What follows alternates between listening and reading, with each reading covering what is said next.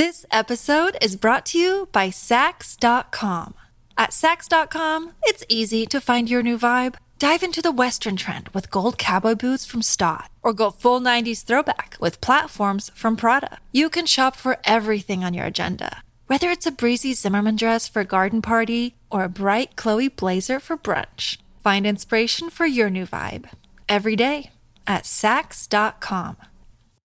Mom deserves the best, and there's no better place to shop for Mother's Day than Whole Foods Market. They're your destination for unbeatable savings, from premium gifts to show-stopping flowers and irresistible desserts. Start by saving 33% with Prime on all body care and candles. Then get a 15-stem bunch of tulips for just $9.99 each with Prime. Round out Mom's menu with festive rosé, irresistible berry chantilly cake, and more special treats. Come celebrate Mother's Day at Whole Foods Market. Welcome to the New Books Network.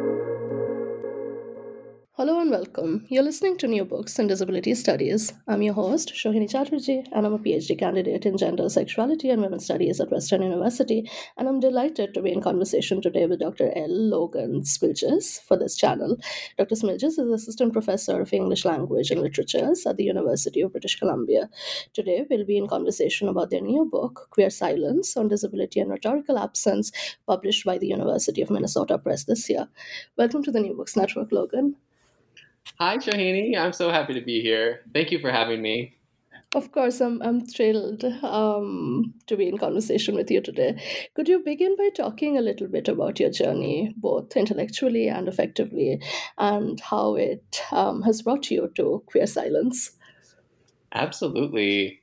Um, I am very honest in the book, as you know by this point. Um, I open and close the book with some anecdotes or reflections on my experience in conversion therapy. And it was really that experience that prompted me to begin thinking about the questions which would ultimately lead to writing Queer Silence.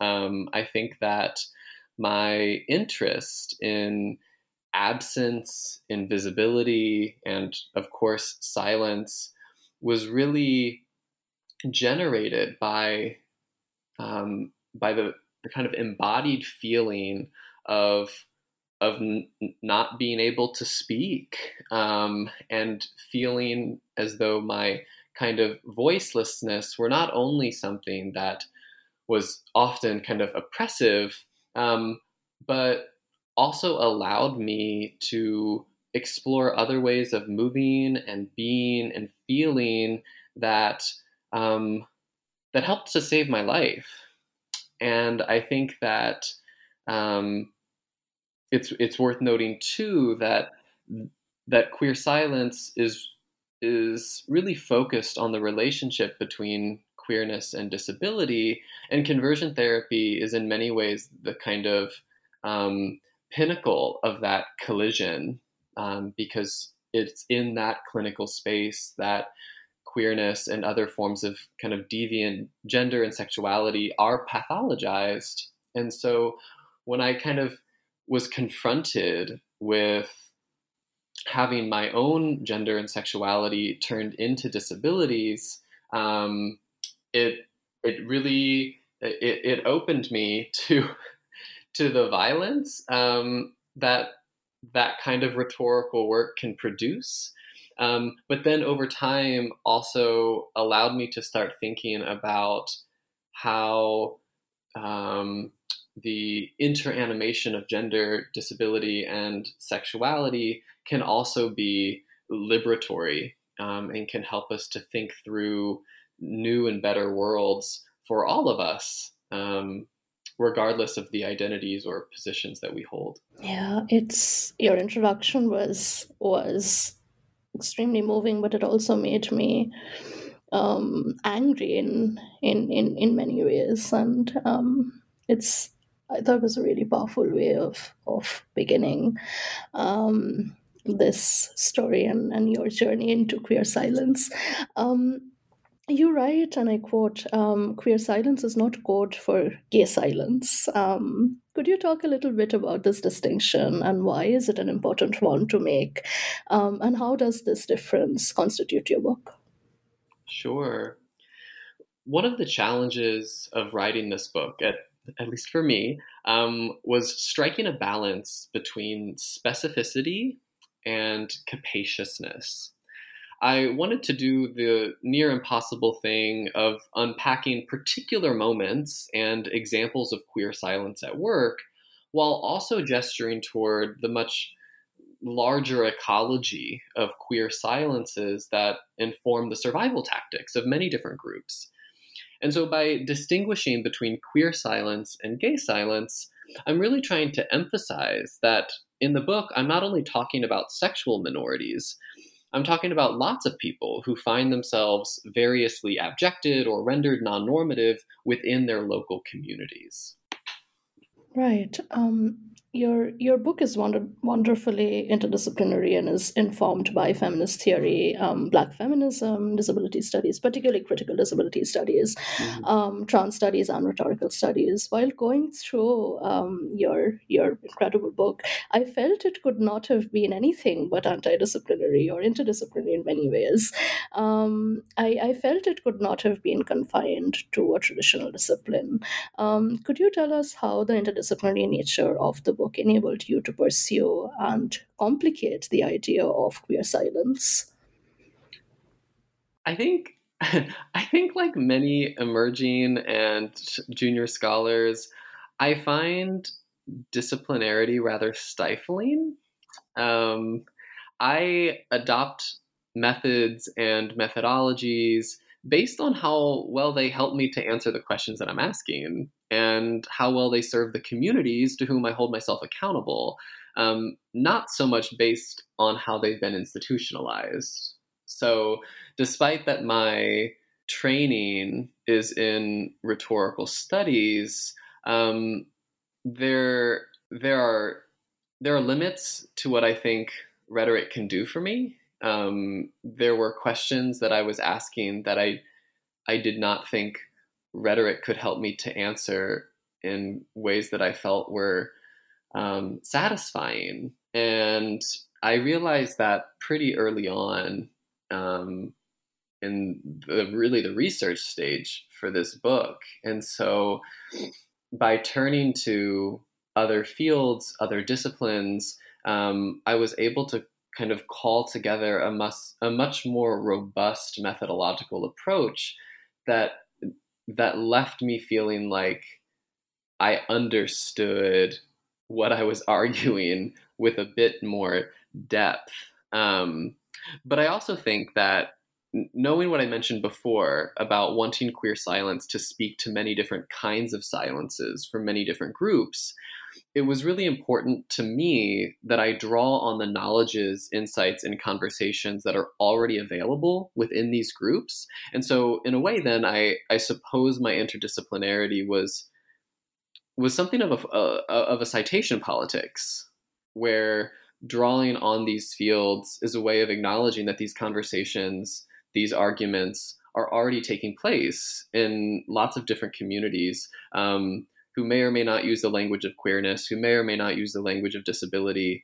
And it's only really by thinking across these differences that we're going to be able to have meaningful conversations or make meaningful contributions to those of us who occupy multiple categories um, or want to be accountable to people who aren't exactly like us. Yeah, absolutely. Um, you also weave autoethnographic elements into the book, um, and I think it makes it what it is, critical and nuanced. Um, would you like to talk a little bit about your uh, methodological choices and, and how they inform your conceptualization of queer silence? Sure. Um, I can talk a, li- a, a, bit about the auto ethnographic elements, um, which, to be honest with you, I'm I'm already recognizing are drawing a lot of people's attention and interest. Um, you know, the book has been out for less than a month now, and I have been so humbled by people's en- engagement um, with it. And I've also been so surprised by how the vast majority of questions or comments I receive about the book have to do with narrative um, and with my uh, use of anecdotes or, or autoethnography. Um, and the truth is that I almost always weave personal anecdotes into my scholarship. Uh, for folks who are familiar with my other work, they'll very well know that I'm I'm always talking about myself. Um, but this decision to talk about myself is not meant to be egotistical. Uh, it's it's really important to me that I situate myself in relation to what or whom I'm writing about.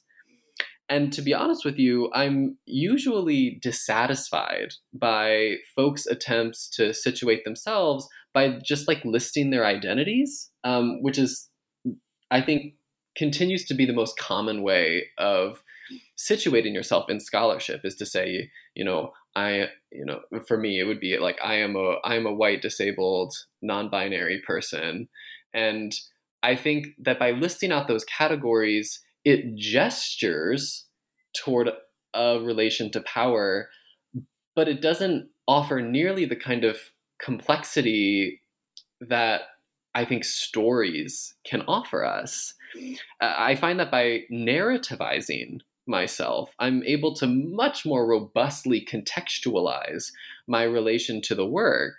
Um, and then I guess also I'm I'm just autistic, so thinking in stories is accessible for me, and I just I don't know why I would write anything, even a book, in a way that isn't accessible to me. Absolutely, and I think for um, various demarginalized scholars, it's it's important that we tell our tell our own stories, um, and spaces where we can do um, do the work of um, storing our lives are shrinking and and I felt um, your book in a way is a resistance um, to that shrinkage um, to the demands of diminishment that's placed on us in various ways. Um, you you write that queer silence and rhetorical absence, um, or other forms of rhetorical energy or or embody-minded presence, is a relational project. Um, could you tell us how relationality is um, forged through such absence and silence can challenge um, what you call cis heteroableism?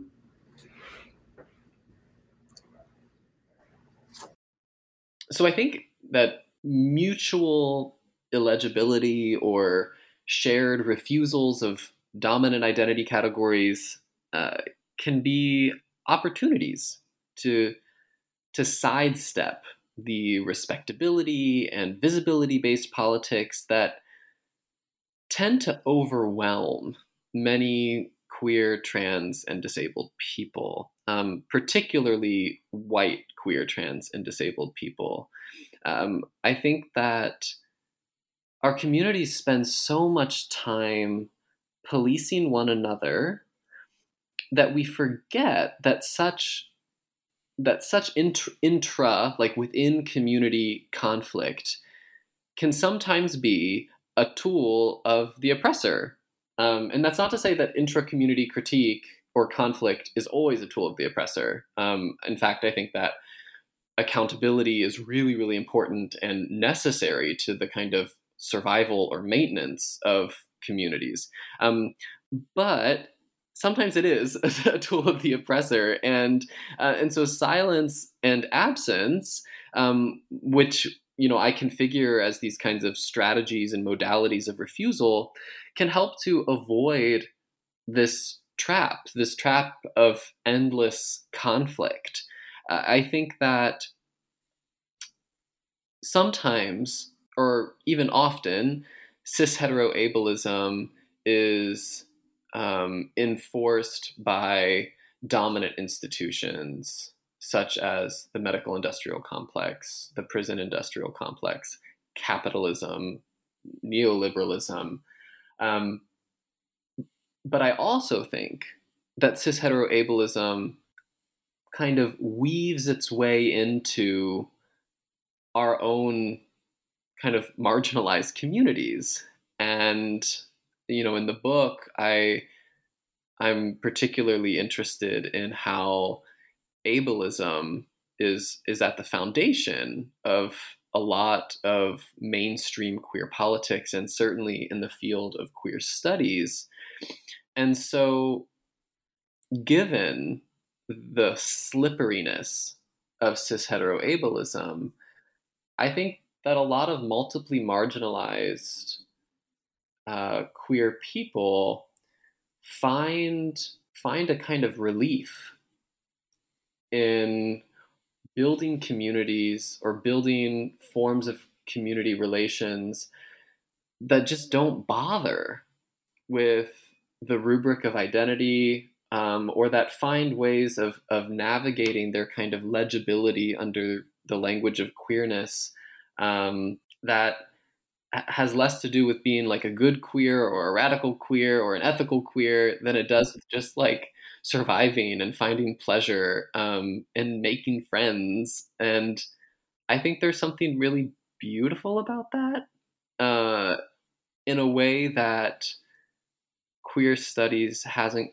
quite learned how to address or talk about. Absolutely, that's that's beautifully put.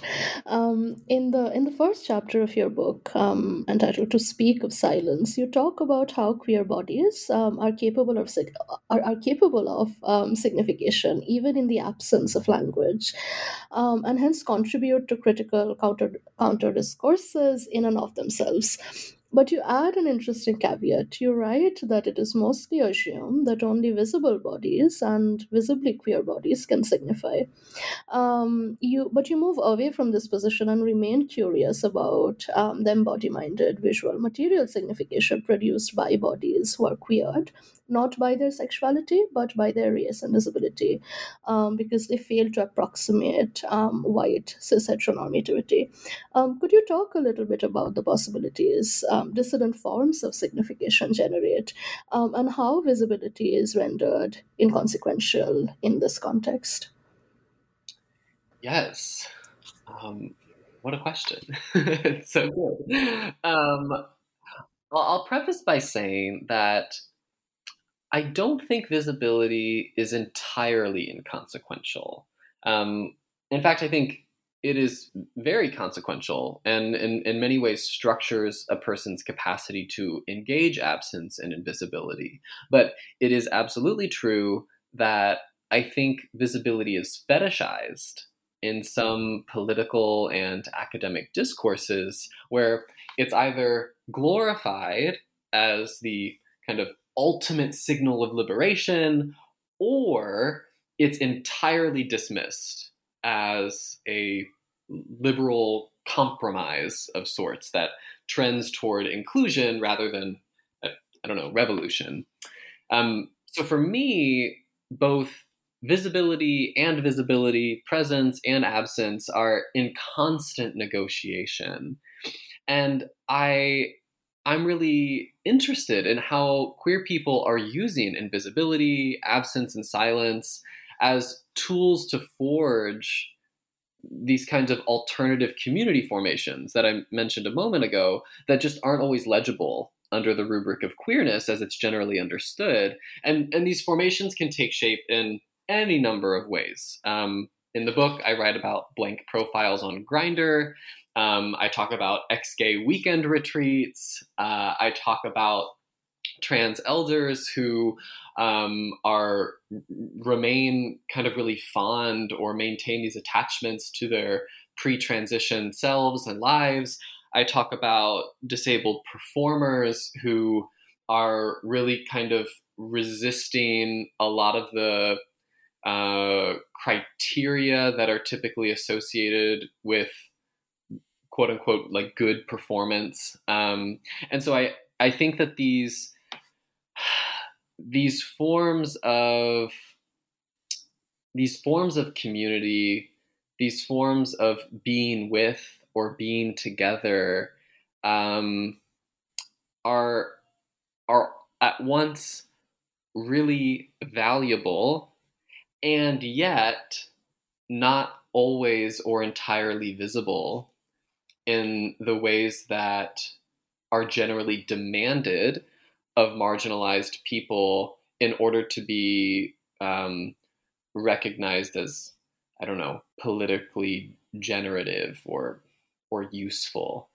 I suppose I suppose I I think that the kind of counter discourses that you mentioned can come to be sometimes by just indulging one's own capacity for for pleasure or for joy or laughter um, or by really resisting the risks of violence that can attend more traditional forms of political action um, that require speech and visibility.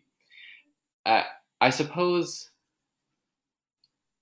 when I talk about silence in the book, I'm really urging readers to adopt a stance of generosity that attends to other people and practices and places um, with with an openness toward toward the costs of survival. And not only thinking about survival as like staying alive like you know breathing and eating but survival as as having a life worth living.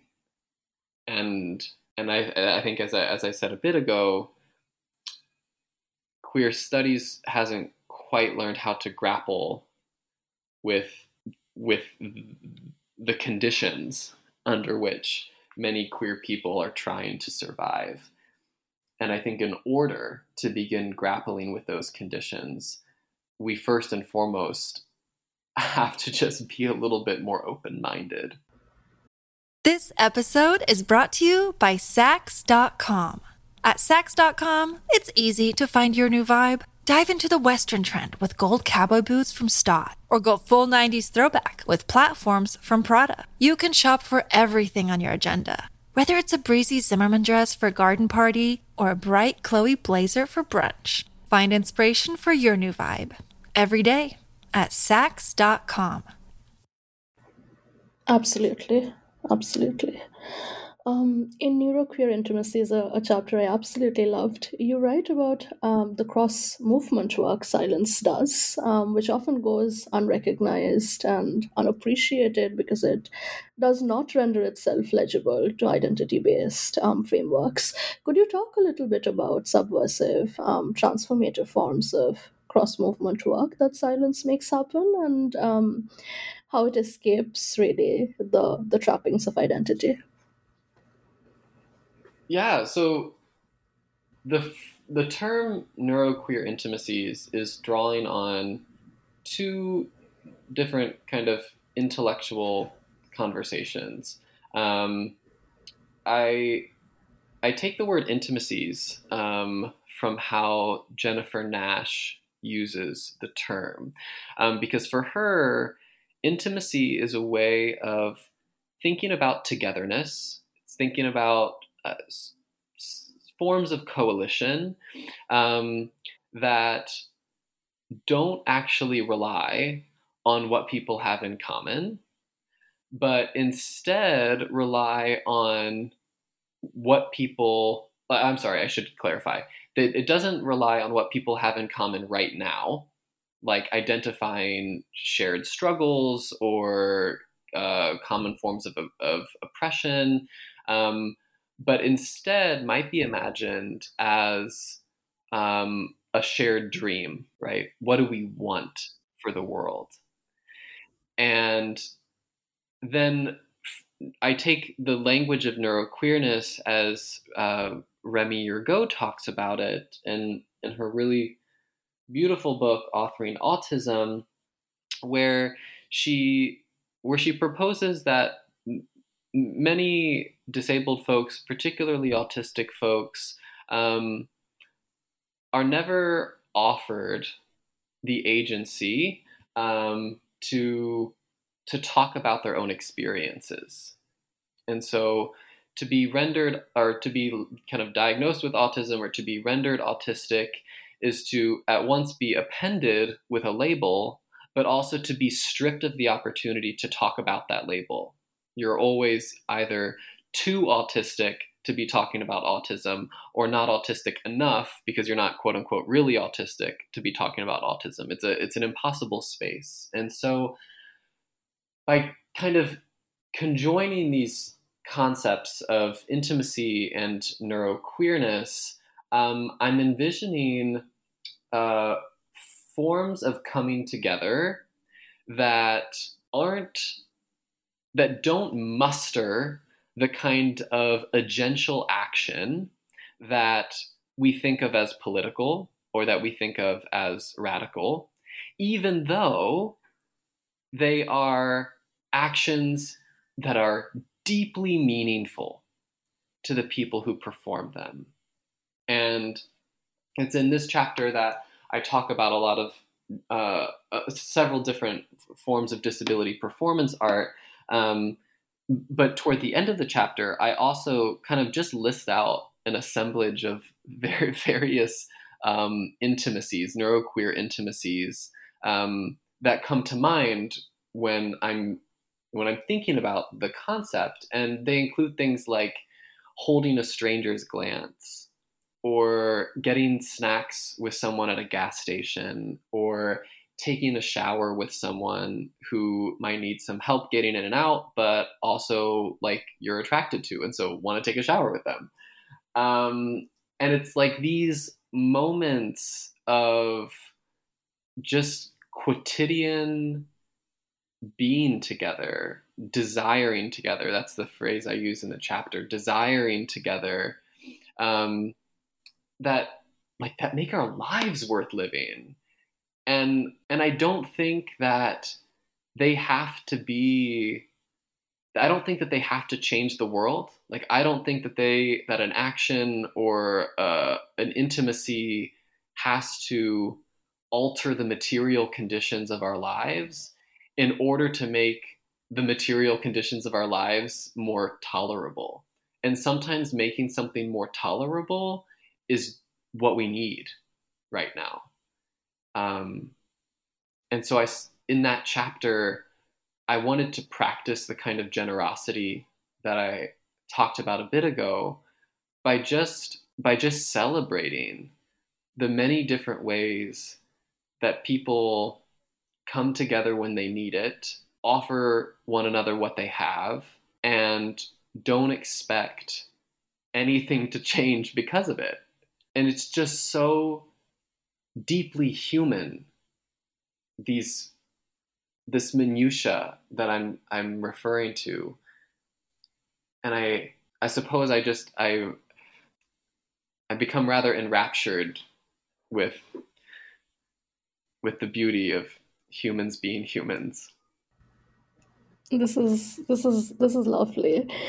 Um, in the section about Rodney Bell's um, performance for Sins Invalid, you argue that it troubles um, the boundaries between disability and indigeneity um, and is an invitation to decolonize disability by refusing colonial and set- settler colonial logics um, associated with it and and you explore how this connects with racist xenophobia um, and, and and this performance took place in the us uh, could you tell us how illegib- illegibility um, figures in this performance and and how it makes possible decolonial cross movement um, intimacies?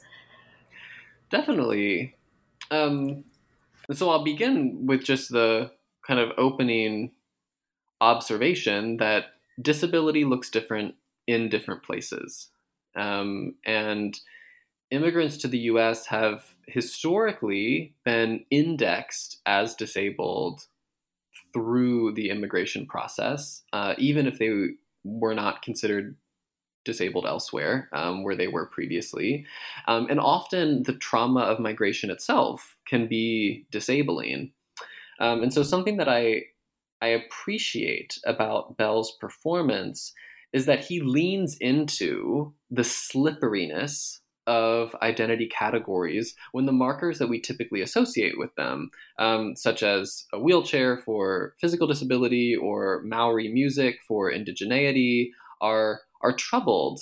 Um, and I should I should probably explain uh, for folks who haven't read the book that the the particular performance I write about um, took place um, in the U.S. as part of a Sins Invalid showcase, I believe in 2008, and uh, Rodney Bell, who is a disabled uh, Maori kind of dancer and performance uh, performance artist, he suspended himself um, in his wheelchair above a stage. Um, and throughout the performance, uh, which includes this and is kind of set to the, the backdrop of, of traditional Maori music, um, uh, Bell is lowered and kind of performs these various acrobatic stunts or movements um, in the air, but and he is slowly lowered to the ground. Um, and so in in this performance, um, while his you know his chair is suspended off the floor and it's taking place in the U.S. Um, we're we're in, we're kind of confronted. The audience is confronted with with the slipperiness of identity because you don't need a wheelchair if you're in the air. So it's unclear what purpose that assistive technology is serving. Um, and especially since, you know, flying is not something we typically associate with, um, you know, abledness. Um, in the context of this performance, if it were not for the chair, the audience may not know that Bell was disabled. Um, and then, in with regard to his indigeneity, um, you know, the U.S. is not where Maori people have historically resided, and so in the context of the presentation or of, of the performance, Bell is at once um, a an indigenous person who has confronted the violence of colonization um, in his kind of ancestral lands in what is now commonly called New Zealand, um, but also but also living as an immigrant in the U.S. And so there's a lot happening um, with his own kind of positionality and embody mindedness that is called into question that I, I, that I say is suspended both literally into the air but also conceptually figuratively.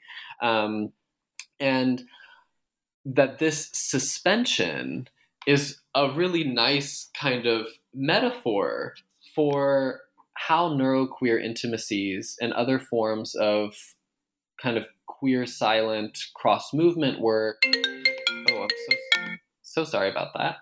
Um, that how how these forms of of neuroqueer intimacies or queer silent work um, cross movement work often like often occur um, where it requires that we be less interested in dominant identity categories than we are in than we are in the kind of worlds that we're moving to or the worlds that we're that we're wanting for ourselves and for others um, and the world that bell crafts in his performance is is beautiful. It's a world that is not set into stone, but but very much gestural, and um, and I think that that kind of potentiality is it's not complete, but it is enough,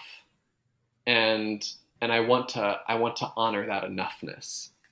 Yeah, that's that's incredible. Yeah. Um, you conclude um, the book by rooting for this attachment genealogy and, and, and reveal that um, it, and I'm quoting you, it, it reveals queer shame's implicit dependence on an utter terror of the shamefulness of um, disability, unquote. You also write that um, this recovers um, pathological shame as a refurbished queer attachment um, and it, it it really does not um, augur well for queer studies um, this kind of attachment. Could you expand on this for our audience? Yes. Um, so to explain i i propose a disattachment genealogy um, in the epilogue for the book as a way of mapping the objects, whether they're people or practices or places, um, that have not only failed to secure recognition in queer studies, um, but through their failure have engendered queer studies. Um, like they've, they've engendered the field through their very constitutive absence. Uh, in the book, I'm I'm particularly attentive to how the category of disability, along with many disabled people, are necessarily disavowed from queer politics and queer studies because it's only through our negation that the field is able to distinguish itself from what it has very long contended is just pathological excess.